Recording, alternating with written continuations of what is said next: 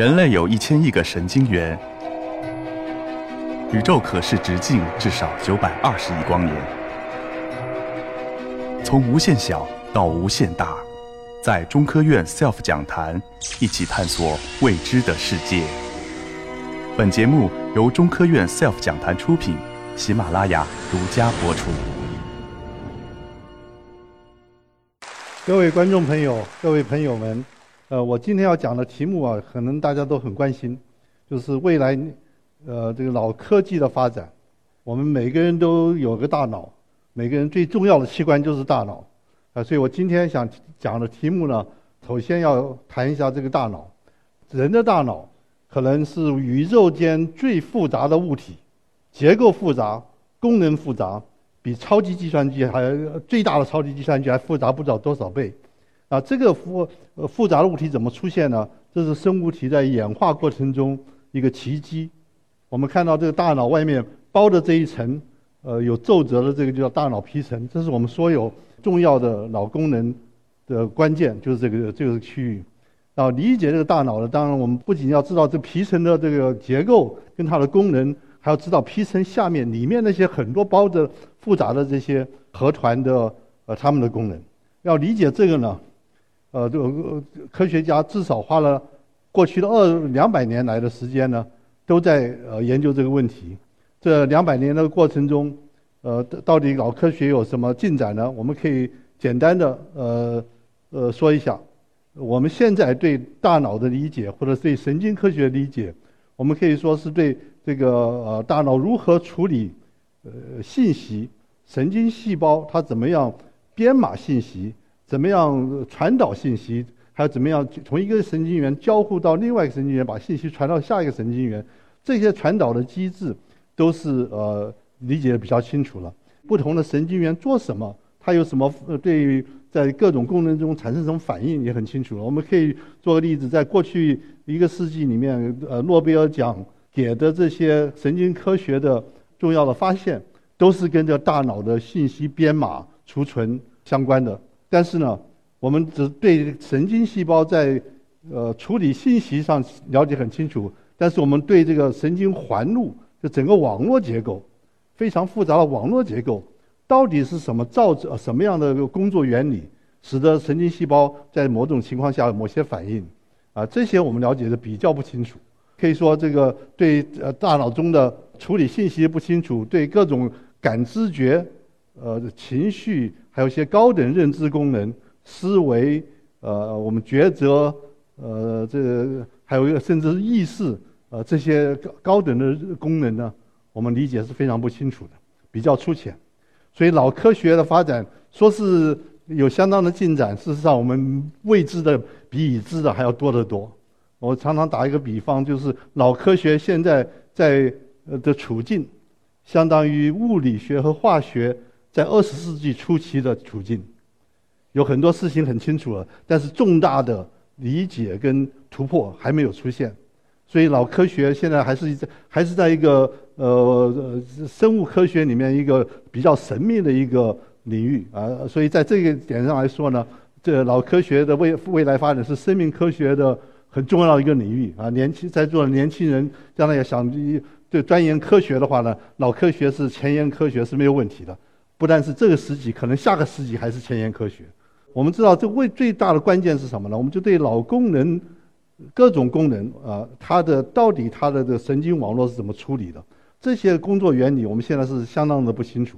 啊，要理解这个呢，我们现在能够知道的就是非常粗略的。我们可以知道大脑的皮层。不同的皮层的部位做什么功能？大脑后方是管觉、管视觉的，最前方这个是在上上方有管运动的、管感觉的，呃，管嗅觉的，前面还有管语言的。我们知道它是管这些功能的，因为你假如有损伤了，你有有脑卒中有中风了以后，那个那个区域受了损伤了，你就这个功能就丧失了。所以，呃，对大致理解这个这脑区跟功能的关系，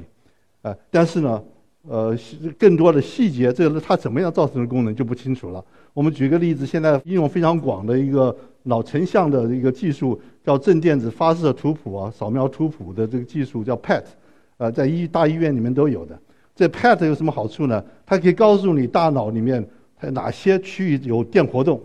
表示那个区域正在有进行功能。呃，它要它这个电活动异常了，呃，表示这个功能有异常。啊，比如说我们现在在正常人大脑，我们把这个这个被试者在这个机器里面让他躺着，给他看几个眼睛，给他看几个字，你会发现这个大脑的后方有有有电活动。这个电活动是是反映的是这个葡萄的葡萄糖的使用量增加。啊，这葡萄糖怎么呢？是带带放射性的葡萄糖注射到血液里面，所以你可以很快的知道它的有有活动。那所以这个后方就是视觉相关的。你给他听几个字呢？这旁边这个听觉区就有就有电活动。啊，所以这个很清楚了。现在是这个实时的可以观测到这大脑进行功能里面这个宏观的区域的反应。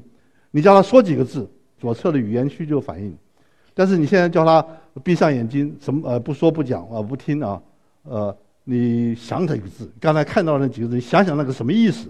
那这个时候他大脑到处都是活动，这个就是很奇怪了。啊，就是我们思考是非常复杂的一件事情，啊，它引它呃牵涉到大脑很多区域的。为什么是网络里面它全全部开始活动？只是想几个字的意义，啊，所以我们要理解这个是想还是相当困难的。要知道这个呢，最终要要知道大脑整个很多呃未知的未来的很多这些。呃，这个奥秘之一啊，思维啊，意识啊。事实上，这个在在呃《Science》什么这个杂志在一百二十五周年的时候，请了几百位科学家，大家坐下来想想看，你认为科学最前沿、最重要的问问题是什么？然后他把这个都收集起来，他列出了一百二十五个大家公认最重要的问科学问题。在这个里面呢，一百二十五个课题里面有十八个属于脑科学的，其中呢排在最前面的是什么呢？意识的生物学基础、记忆、呃储存、恢复、人类的合作行为、成瘾的生物学机制、精神分裂的原因、呃引发孤独症或者叫自闭症的原因，这都是大家很关心的啊。这个这都是呃认为是重大问题没有解决的问题啊。这个问问卷是十年以前的事情，现在还是一样，大家这这个这个大家公认的重大问题还是没有变的。所以要理解这个重大问题，其实要知道这个神经网络。我们常常说神经网络像电线缆一样非常复杂，在大脑里面，在人脑的包括上千亿的细胞的连在一起连接，送出了很多这个导线啊，我们叫轴突，呃，跟其他细胞做连接，造成了这样的网络。呃，这个网络的复杂性不但来自于数目很多，大脑有一千亿的神经元，每一个神经元它的这个呃放电的模式不一样，它它编码的模式也不一样，呃呃，代表的信息处理的方式也不一样。所以这样的一个复杂的系统，我们要理解它这个怎么样工作的，是很大的这个呃一个很大的这个挑战啊。我们说了解这个，我这个网络有从三个层面来了解。刚才我说的这个 PET imaging 或者 M MRI 的 imaging，呃呃这个呃这个功能成像的，呃这个这些手段呢，告诉你是一个宏观的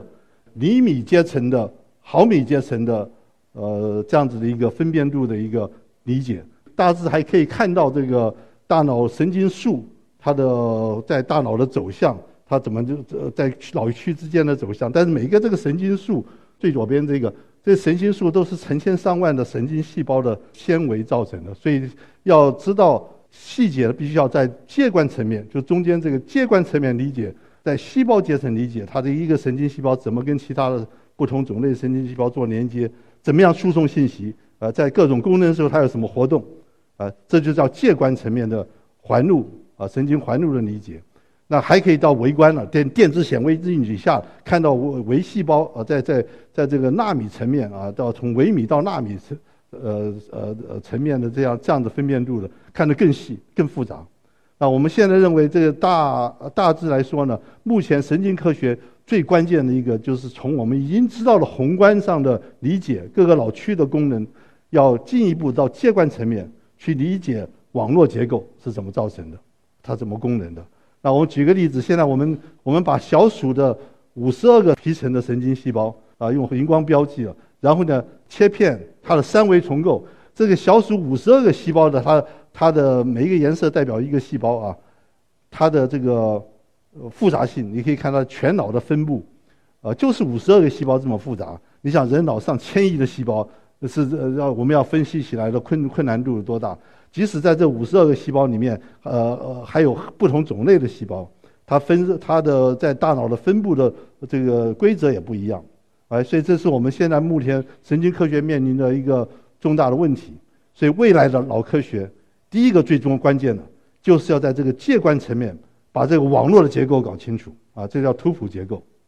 啊，我们说现在信息传导啊，就就放一个片子，这里是信息传导是靠电，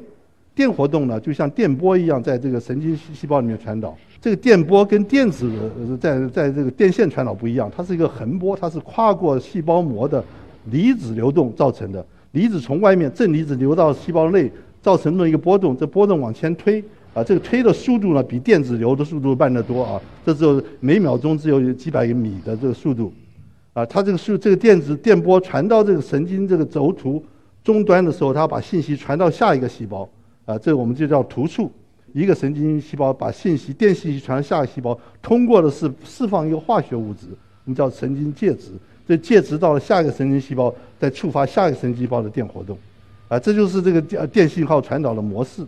怎么样观测电信号？它怎么处理电信号？呃，在网络之中的这处理模式，这是我们现在要理解的关键问题。所以我们说网脑科技未来的方向很简单，三个。第一个最重要的是我们要理解大脑啊，这是我们理解大自然的一个终极目标。我们常常说这个外在的宇宙，我们现在外在宇宙的大问题是什么呢？什么是暗物质？什么是暗能量？这我们还搞不清楚，完全不清楚的这个这个物质的基础啊。呃，但是我们有个内在宇宙，就在我们的大脑里面。这内在宇宙它的。工它的结构是什么？它怎么样工作啊？这是我们要理解未来的大脑。当然，我们理理解这个大脑有什么好有什么好处呢？第一个，我们理解的自然；但另一方面呢，有很重要的应应用，就是说，我们假如能够理解大脑怎么工作了，我们可以模拟大脑，呃，创造出像人一样的智慧的机器，这叫模拟脑啊。这是人工智能的最终的呃一个呃终极目标。那我们还希望能够在。呃，人口健康上，我们大脑是这么重要的器官，我们要保护脑，我们要保护脑的智力发展，要呃要违防治它的脑疾病的产生，大脑的衰退，啊，这都是这三个呃脑脑科学的未来的方向。中国的科学家在一起已经讨论了四年，最近才呃就从去去年正式定下了这个脑计中国脑计划的内容，全世界各国都有脑计划。美国、日本、欧盟都有很大型的老计划，中国老计划筹划了四年，现在看来今年是要启动了啊！这现在各各方面的消息都是，呃，这个今年是老计划要启动。这中国老计划是是要做什么呢？也是我们中国的老科技的未来啊！中国老科技未来就是像刚才上面讲的三个方向，第一个就是主体理解脑认知功能的神经的环路基础啊，环路基础就是网络基础。在在这个里面，我们必须要知道它这个图谱结构，要做这个图谱，就是连接的图谱要搞清楚结构的图谱，然后我们要做各种平台能够帮助解析这个图谱的功能。啊，在做这个过程中呢，我们要全脑的做介观层面的神经连接图谱，呃，要发动发起一个国际大科学计划。这不光是我们中国家科学家有感兴趣。呃，全世界的科学家对介观层面的图谱都感兴趣，所以我们要要要希望能够启动一个中国科学家主导的一个国际的大科学计划，来研究动物模型动物的这个呃大脑的图谱啊，这个模型动物包括小鼠的都包括呃猕猴啊，跟人最相近的这个灵长类。那当然这两你这是一体两翼的结构呢，另一一翼就是要做脑疾病的诊断治疗。形成各种呃新型的呃这个医疗产业。另外一方面就是这个类脑人工智能、类脑计算、脑机接口相关的，跟跟跟这个人工智能相关的，从脑启发的呃新的技术啊，这个领域呃也可以对未来的这个人工产人工智能产业呃有有重大贡献。所以这个一体两翼是中国老计划呃目前的方向，大家都公认。最好的方向，也是全世界各个国家相比，跟国其他国家的老计划没有我们这么完整的设计，所以我们启动的慢，但是我们设计的其实是最圆圆满的，也希望它实施也是最圆满的啊。